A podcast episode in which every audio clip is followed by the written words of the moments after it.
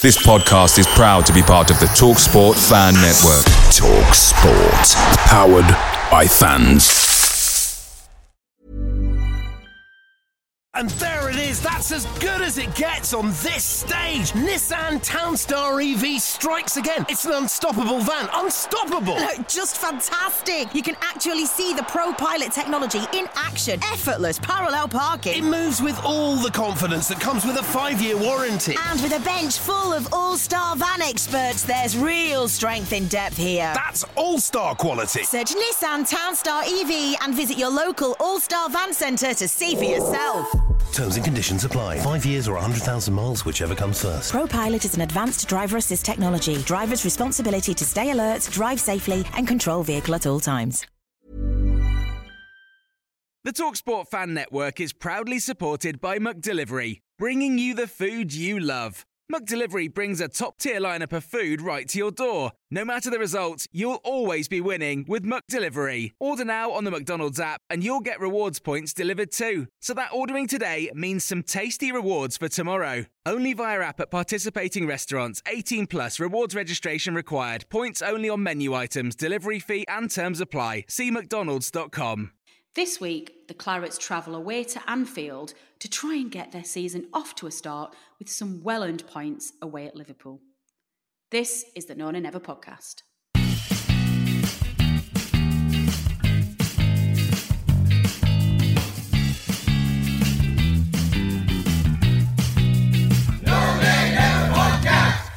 Hello and welcome to another episode of the No Nay Never podcast.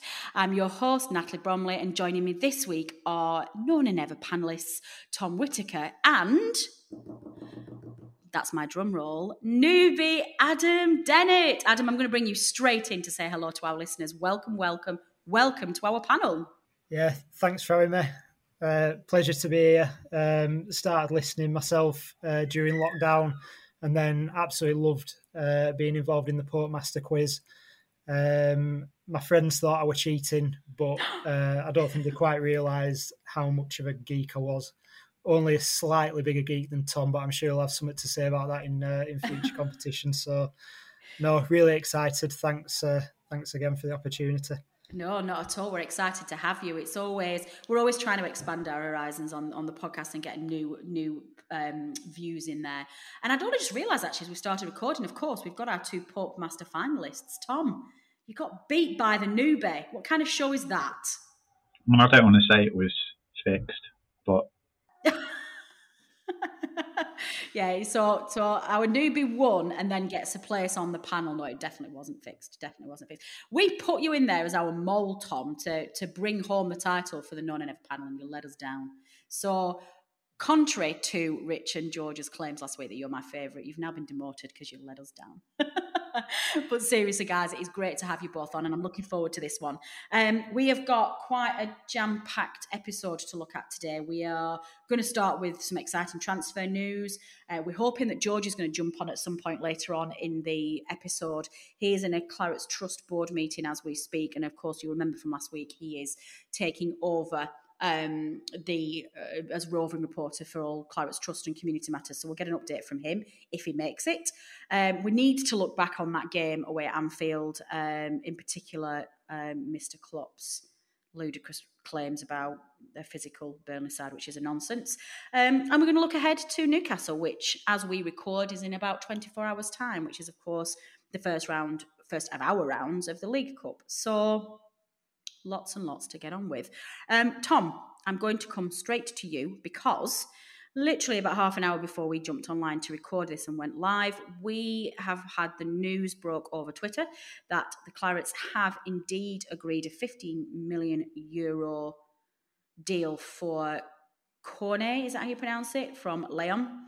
Um, take, deal to take us to 2026. And apparently he's flying to Turf Moor tomorrow for medical and to finalise personal terms. I can't believe it's happening, but may we actually be buying a player for money? Listen, if it happens, it's very, very exciting, but I'm not getting my hopes up just yet. You know, you see a lot of conflicting reports. I know it seems like pretty fair that we've had a fee agreed now, but then you read stuff like eh, maybe he wants to go to Hertha Berlin, he'd rather go there. Maybe Newcastle or West Ham are, are going to come in at the last minute. So until I've seen that photo of him wearing a shirt and simultaneously holding a shirt with his name on the back, I'm not going to get my hopes up. Uh, but if if we can if we can get it done, then it's a, a good statement of intent. I think it would equal our record ever uh, transfer. It'd be something something exciting, something a bit different. I can remember when we signed before, and I didn't know a lot about him, but it was just like, oh, this bloke's, Bel- you know, he's Belgian, he's meant to be really good. Uh, same with Cornet, you know, I know he's played in the Champions League. Think he scored against Man City in the Champions League for Lyon. I don't know much about him, but it sounds like he might, uh, from what I've read, he's quick, he's skillful, exactly what we're crying out for, just something a bit, a bit more exotic, a bit more interesting. And I think that if we do get this over the line um, before the game on Sunday, it will affect the atmosphere massively, even if he doesn't play. So, yeah, like I say, I'm not going to get my hopes up just yet. I want I want to see him uh, signing on the dotted line first. But if if it does get done, then it, it sounds like a really exciting piece of business. Yeah, it definitely does. Tom Whitaker, the voice of reason, always. I'm not the voice of reason. I get overly excited about anything and, and, and get carried away. Um, Adam, as as Tom said there, it's just something different. It's something we're crying out for. Um, clearly, he's um, left-sided player. Um, he apparently, can play at left back, but mainly plays on the wing.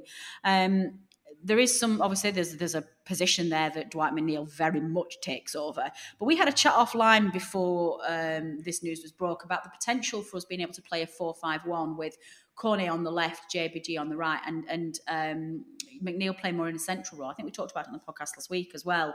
Um, is is this a solution? Is this something that we can actually look at changing this very rigid and very consistent formation that we play? Uh, yeah, I think so. Um, I agree. I think that'd be our uh, strongest lineup if if we do manage to get it over the line.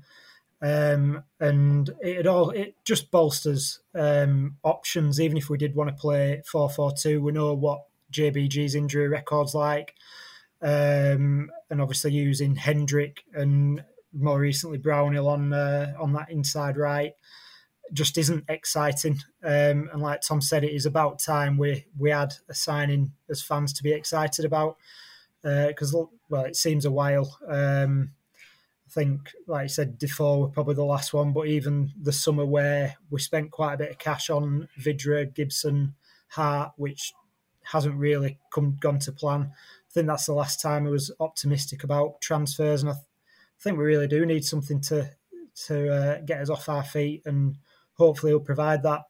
Like you, I've not seen him play. Obviously, seen um, the highlights reel, and he looks looks okay. Scored against City, so that'll be an improvement from uh, from the off if we can uh, if we can do that.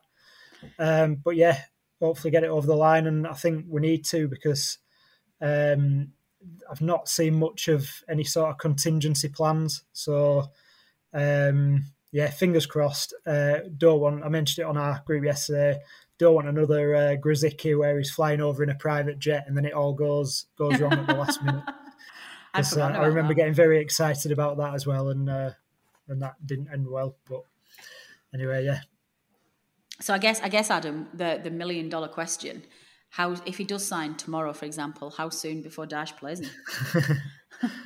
uh, as soon as he, he needs to, probably. Um, depends how many they get, but it, you'd, you'd expect he'd uh, be on the bench for his first appearance. Get get him. I think Dyche Light's new signings getting settled with a match day experience.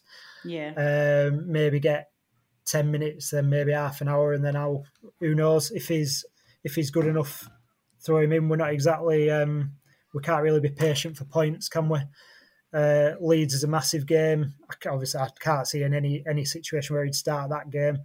Um, but yeah, hopefully, if we get him over the line, he can get into the first eleven and make a difference, provide that spark. Yeah, definitely. And I think certainly in terms of, of personnel, Tom, it, it's just so desperately needed. We, we, we know this isn't groundbreaking news, but if a starting lineup and a bench um, screamed more to you that well essentially name me one that screamed more to you that we need reinforcements than that that bench on on sunday just to saturday wasn't it? Saturday. Just to remind our listeners we had essentially um vydra and westwood were both injured second game of the season they picked up knocks. And our bench ended up being will norris erik pieters jay rodriguez and phil bardsley. And then owen dodgson Wayne Hennessy, Lewis Richardson, Bobby Thomas, and Nathan Collins. Two keepers, three defenders, not an awful lot of options, and some youth players. And to the point, Tom, where, and this is fine, I, I don't mind this, but we genuinely had a slightly laughable situation where the club was having to tell us where certain players played, um, which is, is legitimate because we need to know. But it's just another sign that we just don't have the personnel to be able to cover it up. And that was really worrying. On the plus side, though, it did allow us to field the aesthetically pleasing 1 to 11 team selection with all the numbers in the correct positions as well. So every cloud. Um, but yeah, you're right. I mean, it, we all said it after the Brighton game. You know, the, the, bench looking threadbare. There's not many options to bring on, and then lo and behold, you know, we've got two less players than we had for that game. So you always know if you're in that situation that if uh, if if the opposition nick a goal, then you're going to struggle to change things from the bench. And obviously, when you're playing a team like Liverpool, the likelihood is they are going to score at some point. So yeah, to, to have that lack of options was uh, is worrying. And you know, even if we do get Cornet over the line, we're still we probably still are two or three short in that kind of area. So you'd hope then at least maybe. I mean, uh, not that I'd be too excited about it really, but you'd hope maybe we could get Lennon signed up or somebody like that and just get another body there because you know. I mean, bringing. I think you summed it up, Natalie, when you said. I thought we just. I thought we just brought a left back on to play right wing when we're two 0 down away. You know, against Liverpool. I mean, it was one thing when it was happening in the pandemic when uh, you know people were getting released and it was a weird kind of elongated season. But we're you know we're over a season down the line from that now, and we're still doing it, and it's just it's not really good enough. It's not can't be acceptable really for a Premier League team to be doing things like that. No, and, and it's not like it's it's sprung up on us either. This is like the fourth or fifth season in a row that we've been in this position, and it's it's really disheartening. Um, and, and from my perspective, Adam, like the Cornet signing is really good, and it shows that we're casting our net a little bit wider and that we are prepared to spend money. But Tom's absolutely right; it's not enough, and I'm not entirely sure that a transfer window where we bring in Hennessy, Collins, Lennon again, and Cornet is enough. I know it's better than the past couple have been, but it's still not enough, and it still leaves us really vulnerable. I mean, aside from the obvious sort of generic winger you know, what else do you want to see us do if we can get any more over the line before the weekend? Um, I think, like Tom said, Lennon. I don't understand why that's not happened already. To be honest, because yeah. um, is definitely improvement on on what we've got available, and um, it could definitely bring an option on the right wing that's um, that's should be more attack minded than than Erik Pieters anyway. But um, so yeah, if, if we got Lennon over the line. I think at the moment, uh, at the start of the summer, if you'd told me we'd been here two weeks, sorry, a week before the transfer window closes, with just Collins and Hennessy, um, yeah, I wouldn't have been very happy. So, with a week to go, if we did get Lennon, um, Cornet over the line, then I, I, don't think we can complain. But um, because at least at least we're doing something late on. But uh, obviously, seeing the Will Hughes link, that had had a bit of versatility, can play in a in a few positions. But I'd have really liked us to go for um, for a, like an attacking, uh, well, a striker uh, this summer. Uh, we've got obviously four very like decent strikers, but they're all maybe Wood's coming into his prime now, like at his prime, but um, Jay, Vydra, Barnes are all on the downward spiral. I'm not saying that they're finished or that they can't do a job. Um, they're not going to get any better. No. So it might have been nice to bring uh, bring a promising young striker and maybe um, maybe some something with a bit of pace that's a bit a bit different. Because as as well as Vidra did last last season, like he not flatters to deceive, to deceive. He's, he's definitely a, a, really good footballer, but his numbers at any Premier League club he's been at, um, goals and assists just aren't um, mm. well aren't very good. So I'd like to have seen an improvement in that regard. Uh, I've seen quite a lot of people calling out for the youth to be given a chance, uh, but I think if they were good enough, they'd be in yeah. like given a chance. Like McNeil got his chance when he was young. Um, we've only been um, like is it category A uh, youth development for the last last couple of years or a year or so. You're probably not going to see the fruits of that for another couple of years yet. Uh, and there's been times in the past where um, fans have called out for Aidan O'Neill to be given a chance. Even I think last year it were, the year before it were Koike left back. Get him, get him in. He can, he can, he can do a job. And I've not seen any of these players, and I, I trust Dyche to be able to, um, to give the youngsters a chance if he thinks they are good enough. Obviously, a few will go out on loan if we do manage to get some numbers in. Um, but does does Dyche have to take some of the blame because he must like working with a smaller squad because yeah, he does. He's always talking about adding quality and not quantity, and and obviously we've just not managed to get anything over the line. So it just beggars belief that bench at the weekend. Uh, like you said, after five seasons in the Premier League, you'd you'd probably expect expect better at this stage. Back to the original point: if we get Lennon in, uh, Cornet in, and maybe one other Hughes, I'd I'd be I'd be happy enough. Yeah. I think the starting eleven's good enough to stay up. But if we had any injuries at the moment, I think we'd be absolutely knackered. Yeah, that is that is so true, and and to be in that position second game of the season is just is just ridiculous. Um, a couple of points leading on from that, Tom. I think um, talking about the youth team, it, it does kind of make the Jimmy Dunne sale feel a little weird, doesn't it? I know we've talked about this offline that that now feels like a strange bit of business. I think a loan would have been way more appropriate than a sale. Um, actually, I think it would. I think it might be Jamie Smith who talked about this, maybe in his newsletter, um, uh, which I will plug in a little while.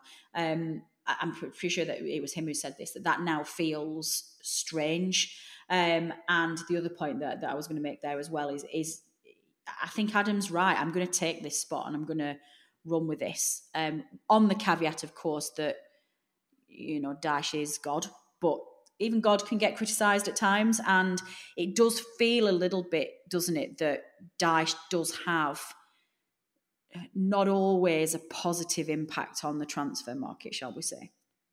Sorry, I'll just land them bombshells with you, I'm afraid, Tom. Two very provocative questions.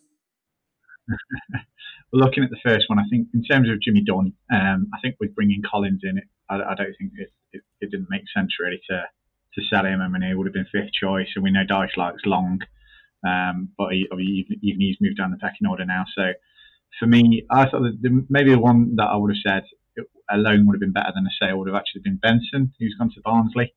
Um, you know, he played a few first team games last year. I don't know if he was outstanding, but he I mean, he played a lot more than Dunne. I thought he, uh, he- you know, he had a bit about him. I think he's a little bit older than I think he's maybe 22 or 23, so maybe a little bit older than you know a really promising up and comer. But it might have made sense to. I think yeah, I think he did get a new contract as well last year, so it might have made sense for him to to go out on loan. And I think we're probably a bit more light in the middle of midfield than we are at centre half now that Collins has come in. So yeah, maybe that was a strange one. But having said that, you know, I think he's doing well for Barnsley so far, but he would have been fourth, fifth choice here as well. And I'd rather really just see you spend some money on a, a more established player or someone with a bit more pedigree. So uh, yeah, not not too bothered about those.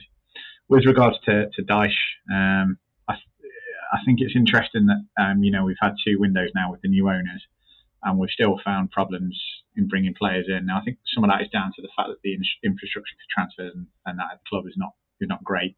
Um, a lot of this, I think the under 23s are getting there. There's, they seem to make better signings there. There seems to be a bit more of a pathway into the first team now. But in terms of the um, the first team scouting, the scouting overseas, things like that, that you know, I think the reason they've got rid of Rigg is because that the setup isn't there or isn't there to the level it should be. So that's certainly part of it. But you know, when you look at the last few windows, um, we've got a new board now. They seem to be a bit more willing to stretch the finances. They should, if we can get Cornet over the line, that'll be two sort of, you know, 10 million plus pound players that we bought in the window. Um, and the common denominator, it would be Dyche then. And you would say, yeah, you know, there was rumours last season that we could have got Wilson for 10 million or something, and Dyche turned it down. Would have been a good bit of business Yeah. for me that. Um, and he, he obviously is very stubborn. He obviously does have his a very fixed kind of view of what he wants. Although having said that, you know, if, if you were to name a, a, a, Dyche, a typical Dyche player, it wouldn't be, you know, like a uh, an Ivory Coast winger who's who plays for Lyon. So maybe, uh, you know what I mean. So maybe there's there's been either he's become a bit more accepting of uh, of what we need to do in the market, or he's been a bit more convinced to, to look further abroad now by the new board. Um, I, I think I, I, was slightly wary to criticise Dyche when uh, when people make this point because I think there isn't there aren't many Premier League managers out there who are going to turn down the opportunity to spend money. I think the majority of our problems have come from the fact that really we, we just don't have enough money to spend, or the manager's not being given enough money to spend. So I'm loath to criticise him too much, but yeah, I think he's quite rigid, and hopefully, like I say, the the fact that well, let's let's hope that this Cornet signing, or if we do get it over the line, or even the fact that we're sort of sniffing this market, suggests that a the scouting overseas is getting better. Dyche has got a bit more confidence in that side of the recruitment, and hopefully that Dyche is a bit more open minded going forward as well. Yeah, I think that's a really good point, and I think if you look at this on balance and you think, well, Dyche is cautious with our money and if it genuinely is a case of the club being completely hamstrung with with the wages it can play and pay and the agents fees they can cover and the, the you know the demands of the player then Dyche is probably likely to be just ultra ultra cautious and making sure that he doesn't waste that money on the wrong player because if he does he ain't getting any more for maybe another year, maybe another transfer window. And I think on the balance, uh, on balance, I would rather have a manager who is cautious like that than one that is that just doesn't care and is very uh, very much self-preservation and just wants to, to spend it irrespective so i think as frustrated as we maybe get with that um, i think that's that's the position i'd rather be in um, so in that sense then um, and tom i'll stick with you on this one to start off with turning to personnel of course we, we found out which came as a bit of a shock, really, but just before the Liverpool game started, that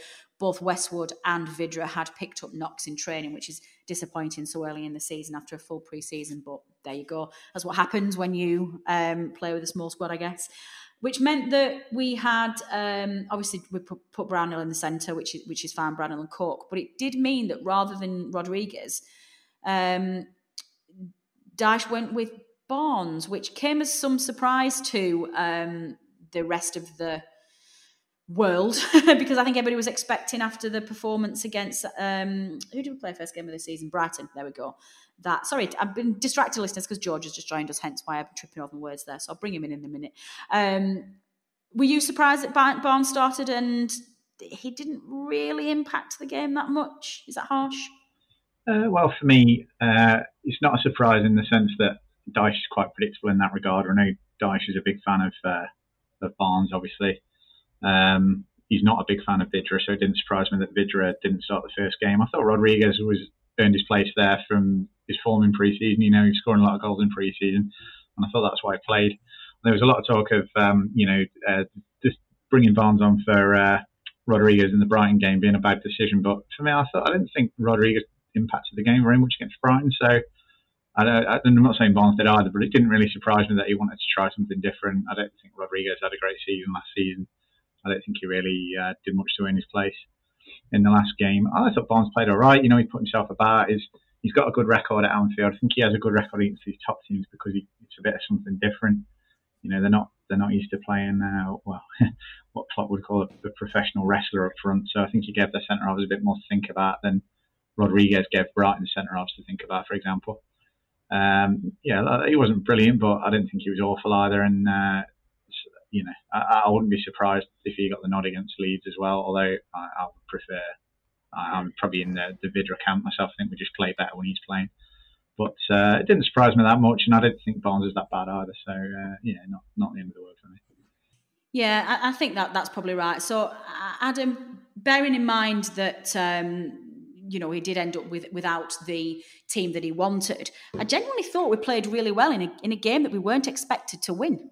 Uh, yeah, I thought we were very competitive and um, played the way that um, we have done. That's uh, that's seen us get results at um, at the big grounds in in recent years. So you've you've just got to stay in the game, be solid, be aggressive, and and take your opportunities when they come. And we were well in the game. Uh, so I don't think I don't think you can you can argue with the performance too much. Thought Brownhill slotted into the midfield pretty well, broke up play well. Um, Barnes, like well, I, I, was quite surprised he was starting, but um, I didn't mind it. Like he said, he's um, he's done well against the big teams previously, and like people are talking like he's really over the hill. Obviously, he didn't have a great season with injuries last season, um, and had the um, poor end to the season with the the drink driving uh, thing, which could have uh, could have been the end of his Burnley career if um, if would have taken a, a, darker view on it. But um, he's only 31, and he's when he's had a run of games in the past and got himself going, he's well, he's a beast, in he? And him, him alongside Wood in previous seasons, I think, has been our most fruit, fruitful partnership and been really effective. Obviously, last year Vydra did come to the fore, and um, and yeah, like Tom said, play well. I'd have, I'd have probably started with Vydra as well on um, on Saturday, but again, trust Dyche to know which which one of the three is best placed to partner Wood. And I, I thought Jay did all right, similar to the team against Brighton. I think he did well for first 50 minutes or so, and then and then faded, and obviously got uh, got subbed. But I, I, I expected uh, expected him to start again. So we're going to bring George in now. George, thanks for joining us. Better late than never.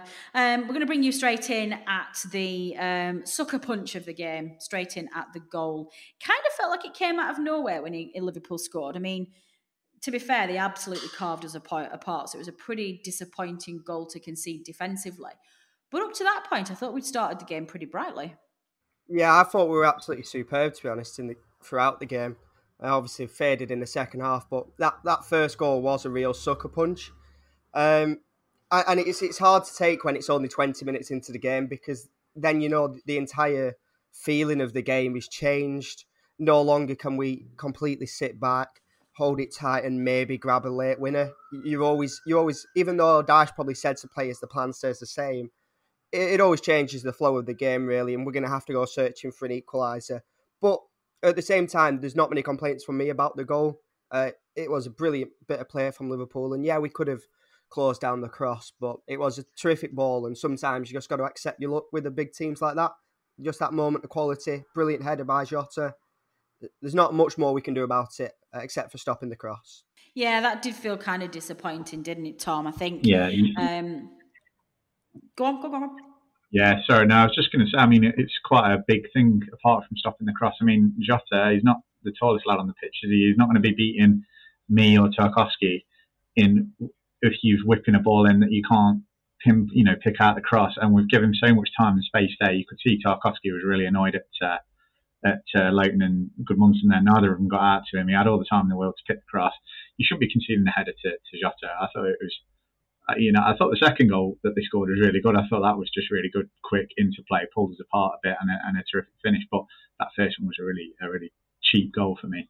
And like you said, George, you know, when you when you go into these places, you need to be digging in and keeping it tight for as long as possible. And I thought it, we, we do that too often for me. We would back we back so far off, we let these crosses come in, and if we're going to defend the crosses like that, then we need to be stopping them at source. So uh, to me, that was that was a really disappointing goal. Yeah, it is. That that said, though, Adam, I thought the reaction after the goal was really good. I thought we had. Um, we, we regrouped really well and we didn't crumble and actually we looked really positive after they scored. Yeah, I, I don't think the way we played did really change. I think uh, I think Dyche is quite, and the players are quite comfortable at 1 0 down. Um, I always think it's when the second goal goes in that, um, if the second goal goes in, that we um, that we really struggle because then it is a real long way back. Uh, we, yeah, we're really positive from the off, really positive after the goal. Um, just my thoughts on the first goal. I, I, think it's the fact that we didn't close the cross down. I thought the cross was brilliant, and I don't maybe Mee hesitated slightly when he, he kind of looked at Jota and before he knew it, he were there. But I don't think it were a cross where you're beating someone in the air. It was just really, like, really well, perfect cross, and he timed his run to perfection. And I don't think, other than Mee being absolutely with him, that we could have done much about that at all. Uh, but yeah, the reaction were were brilliant and got to half time at 1 0 down, and you felt we were really still in the game. Yeah, and I think I think that defensive resilience, even though, like you say, if you're going to be super critical of the defence for the first goal, and there was a little bit of just a slightly slower reaction, um, I think that was very much well, our defensive capabilities were very much on display for the second goal, which was disallowed because it was disallowed because it was offside, because the defensive unit did their job and they didn't move out of position and they kept in rank. They kept that bank of four and they just they just couldn't break them. Um, Tom, coming back to you very quickly, one absolute, well, not one. I know it's disappointing to lose the game, but this was without question the Dwight McNeil show yeah, really, he always seems to do well against Alexander. Whoa, hang on a second. Sorry, I'm just going to say, just before I bring you in, George is literally, just as I said that, put in the chat box, the BBC put him at 5.41 for the game. That's what? No, he was amazing. Yeah, that's, I think people vote for that, don't they? So it's probably a load of Liverpool fans going on and cry out, for want of a better word. The reaction from Liverpool and, well, obviously the manager as well. Pathetic to say the least. But yeah, no, he was excellent. Like uh, he showed off, uh, you know, everything that we know is good about him. Um, direct, uh, quick, good feet. He always seems to have a good game against Alexander Arnold. He always, uh, I think Alexander Arnold struggles to deal with him. Obviously, part of that is that he's got more of an attacking brief than a defensive brief when he plays. But uh, what I liked about McNeil was that a lot of a lot of the time he's um, he's very quick to go out wide. Um, I'd like to see him shoot more. I think he's technically he's good, and I don't think he really gets enough goals for saying he's one of our better strikers, as it were, strikers of the ball. Um, and he had a couple of good efforts. That one that cleared off the line. Um, uh, he made the keeper work at his near post as well a little bit later on. So yeah, for me, uh, it was a, a, good performance. I'd like to see him uh, a bit more involved in the game, and I'm hoping that's another thing that we'll get if we do sign Cornet is that McNeil will be able to. I mean, like for, for example, tomorrow night in that League Cup game, he's going to be up and down that wing for 90 minutes when really, ideally, we should be resting him. So hopefully, the signing of Cornet is going to allow McNeil just to take a bit of the pressure off his shoulders and, uh, yeah. shows what he can do in that regard. Yeah, definitely. Um, you could try and pick up, pick out the sorry, pick apart the first goal, Adam, but the second goal was just ridiculous. I don't think there was an awful lot that anybody could do to stop that one from going in. It's just one of those things when you meet the successful big teams, you're going to run into chances like that, aren't you? Yeah, they just they created an overload down the right hand side like they do uh, so often, and it was uh, I think you'd call a a long um, raking pass, which from Van Dijk that were brilliant, but if it were Tarkowski or Mee, it'd be a long ball.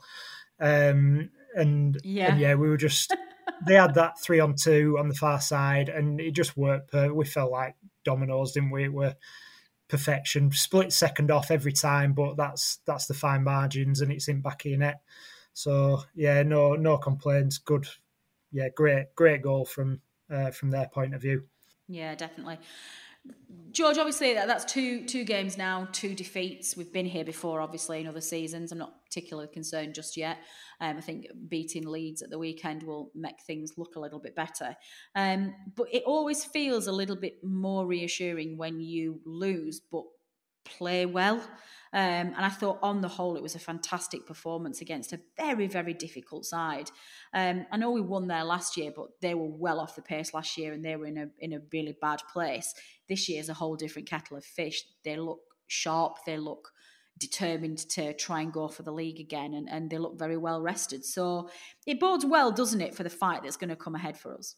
Certainly, it, it had all the hallmarks of a, a Sean Dyche Burnley team, really, in that last week after Liverpool's game where they absolutely battered Norwich, you know, we come off the back of a really, really poor home defeat where we've we've we've really thrown the game away. Away, any other team could have easily gone to Anfield and rolled over, had the belly tickled, and come back to the home game the next week. But not a Dyche team. We went there, really responded to our poor defeat in the first week, and uh, put up a really good performance. And it wasn't just a resolute and defensive performance. We actually went looking, looking for the game. Before they scored, we were really going at Liverpool. After, after they scored, we were we were the same as Adam said before. You know, we, we really stuck to our guns and, and kept going at them. And although obviously things petered out in the second half, that happens in games sometimes, and especially when they get the second, that kills the game off. But a really positive display, and I think it definitely settled a few nerves amongst the supporters, you know, because on paper, two home defeat, two defeats, sorry, to start the season's a worry, but not when you play like that away at Anfield. So definitely a big thumbs up from me. Right. Um, a very quick one from you, Tom. I don't want to give this clown too much airtime, but um, could you can you give any coherent and non-laughable response to Klopp's just ludicrous comments about Burnley being wrestling and um, Oh, no, we can't. We've lost listeners. We've lost Tom. We're, we're losing listeners left, right, and centre. Adam, you take that question instead, then, please. Um, can you give any coherent answer at all in response to Klopp's ludicrous claims that we were wrestlers and that referees need to get a grip on the game? I think the the reaction in the media speaks for itself. It's just had condemnation that that comment, and um, yeah, it was just utter rubbish. We we weren't. I don't think we were overly physical. Uh, we played our normal game, which has made us go that record uh, 95 games without a red card in the Premier League. Um, but yeah, we've got to be physical to to have a chance at these places. Uh, we go there and try yeah. and play fluid football against them, and we'll get rolled over five 0 um, So yeah, no no problem with um, with how we, we played. I think you get this from some of the big managers. I even Ole Gunnar Solskjaer um, were talking about after the game at Southampton as well, how physical um, they were against uh, against United, and again, not much wrong with that uh, performance from Southampton either. I think they've the the big managers have that, and the big six again have that much clout that it gets all the press and all the, the headlines when they say things like this, and it's going to suit them. They'll try and win all the small battles that will give them the slight advantage. It's like it reminded me of the t- of um, when they were all gunning for five yeah. subs um, in in lockdown, and then they'd play against each other and only make one sub each. But against the um, the teams outside the top six, they'd go two or three nil up and then rest all the players it's just them looking for the the small gains and yeah, uh, yeah, absolute rubbish. But I don't know what else they were expecting, to be honest. Oh, obviously his uh, his new uh, laser eye surgery hasn't worked. I don't know what he were watching. That's why we brought you in. That's the kind of cutting edge analysis and cut downs that we were looking for, Adam. well played, bravo. Um, I've just I've got very little respect for that guy, and I just I know he came, he was very popular when he first came to the Premier League, but as every season passes, I just think he's I just lose all respect for him. I just don't I don't think he talks um, a good game at all. And it's no rain ever. George, um, talk us through? We, we, you're going to come on join us tonight because you've been in a Clarets Trust board meeting this evening. Um, is there anything that you can share with us? Is there anything that you can tell us about before we move on to, to look at Newcastle? Yeah, certainly. There, there was a few. Or is it all top secret? a few top secret stuff, but no, no, certainly stuff which I think will be of interest to fans. Um, especially two things in particular. Uh, do you remember the survey that was put out uh, to the fans. So over seven thousand supporters filled that in, and wow. uh, Alan was delighted with it. You know, he got he got he got a really good amount of feedback, and it, it helped him. Obviously, he was new to the club, get an understanding of what fans wanted. So that's certainly been taken on board. Um, and I think there might be an idea to do that again towards the end of this year. Um, so that that's one thing which I think was certainly definitely positive. And then a second thing, obviously a negative thing that's been causing discomfort to a bit of a lot of fans recently is the move to move the disabled supporters from the southeast stand um, into various other places around the ground. Uh, obviously, we've spent a lot of money on those two disabled stands, and now one of them's empty. Or that, that's what it looks like to fans. Um, and they've obviously been moved around the ground, and that wasn't. I think the club sort of agreed that wasn't particularly well um, well spoken about to everybody in turf. They, they, contacted the disabled supporters individually. Included, included phone calls, bringing them to the ground, saying, you know, whereabouts else would you want to sit? So, a re- really good dialogue with the disabled supporters themselves. But I think we agreed that obviously to the rest of the turf, that wasn't that wasn't you know uh, given out through social media, etc. And it, it, just adds to the unrest. Um, so what I can say is just the reasons the reasons for the disabled fans having to move. Basically, at the start of this season, things looked as though protocols were being relaxed, all fans coming back to the ground. absolutely brilliant. You know, everything's moving in the right direction. And then at the start of August, the Premier League decided right at the last minute that this wasn't going to be enough for the the, the players themselves. And the medical working group, and I'll try and keep this short, the medical working group of the Premier League basically decided the visiting team had to be in the change room that was socially distanced, right? Now, the temporary marquee was already removed at this point, and they told the club at the last hour that protocols for players were not being relaxed. Um, players need to be in, housed in a biosecure area. It not only has to be socially distanced, but they can't cross with a supporter zone. There has to be a buffer zone. Um, so the club had basically one or two choices, I or three choices. Either put the tent back, uh, which would have been fine, you know, and people say, why not just put the tent back? Well, that would have meant the cricket field would have been closed in its entirety. Um, so Oh, supporters, okay. supporters would have had to be moved from the cricket field stand and away fans put in different places around the ground. Um, the second option was to, to find a room within Turf Moor where the away guys could get changed. And the, literally the only room that the Premier League found acceptable was above the Claret store.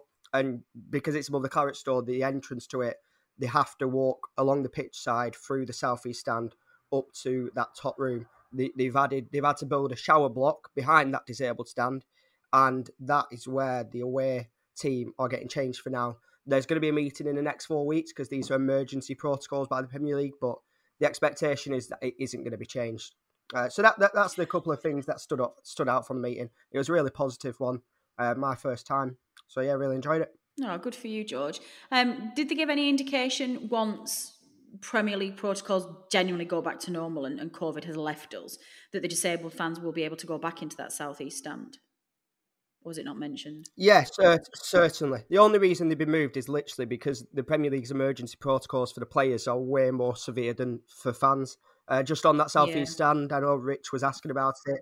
The second screen, uh, the second big screen, that's planned for installation on the top of that stand in November.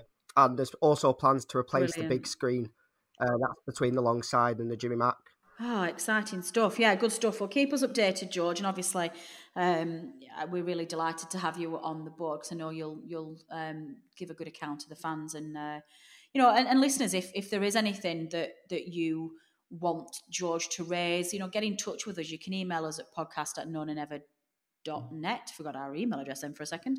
You can tweet us at no nay never. Um, but better still, why don't you join the Clarets Trust? Um, you know, go to their website, which George is. So you go to google.com and you type in Claret's Trust and it'll come up. Spoken like a true Gen Zer. Um, yeah, no, do uh, you can you can you can find the Clarets Trust website very easily, guys. Um, if I remember right, like my subs are about five or a year, ten or a year. They're not very, they're not a- great deal, but it does. They, you know, they issue a newsletter all the time, which is really useful, and they give you a voice on the board and a direct line of communication to the chairman and his staff. So you know, do get involved if you can. But if not, it's not something that you um, have the means to do or are interested in doing, then by all means communicate with, with George and um, he'll be able to, to keep things on the wider agenda.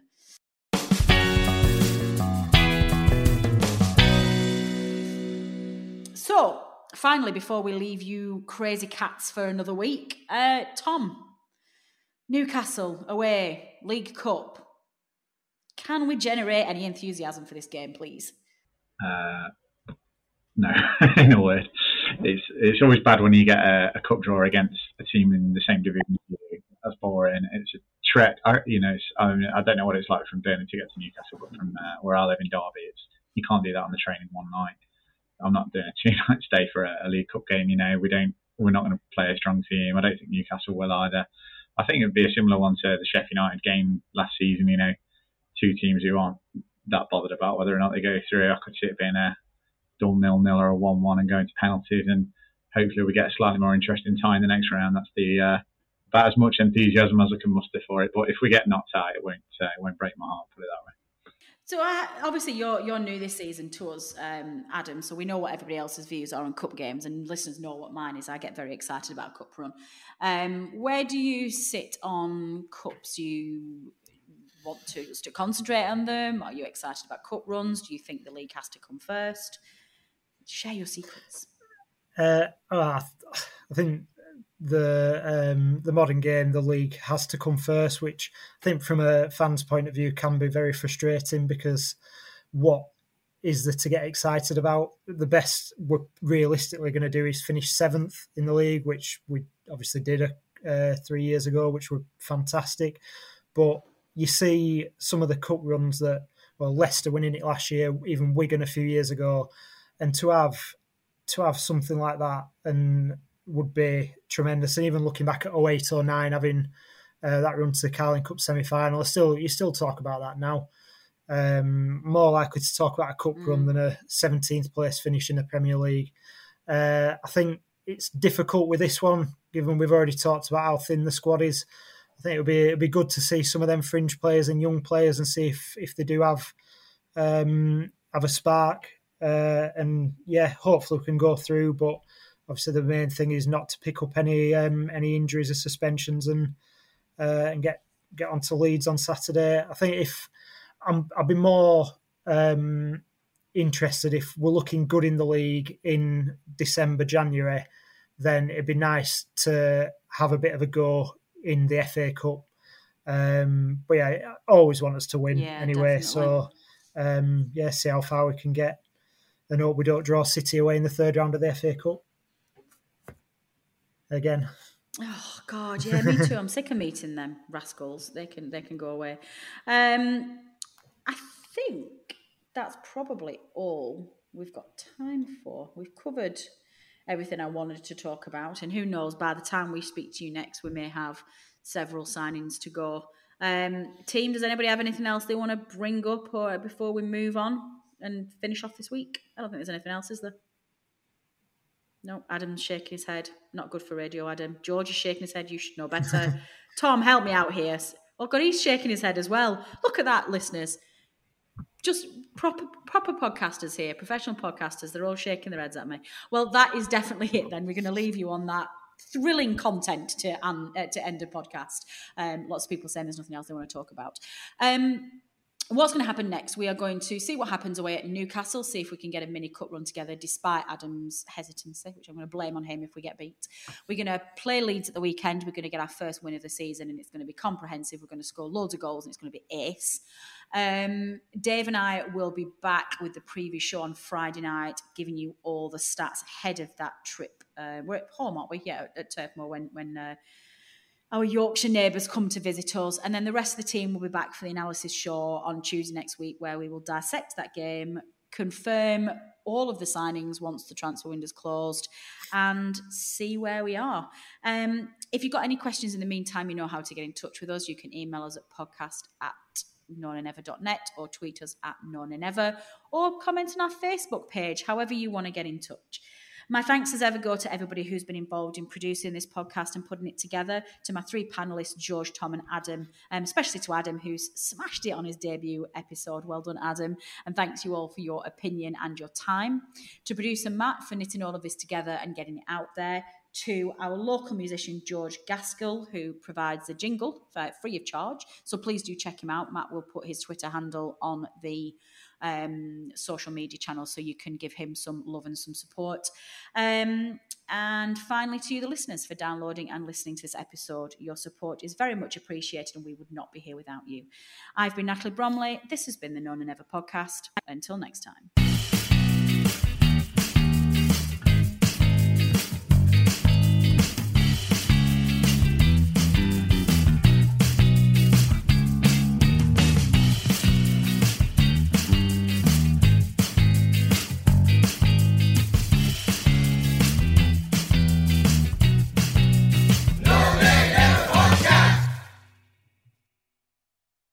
Away days are great, but there's nothing quite like playing at home. The same goes for McDonald's. Maximize your home ground advantage with McDelivery. Order now on the McDonald's app. At participating restaurants, 18 plus serving times, delivery fee, and terms apply. See McDonald's.com.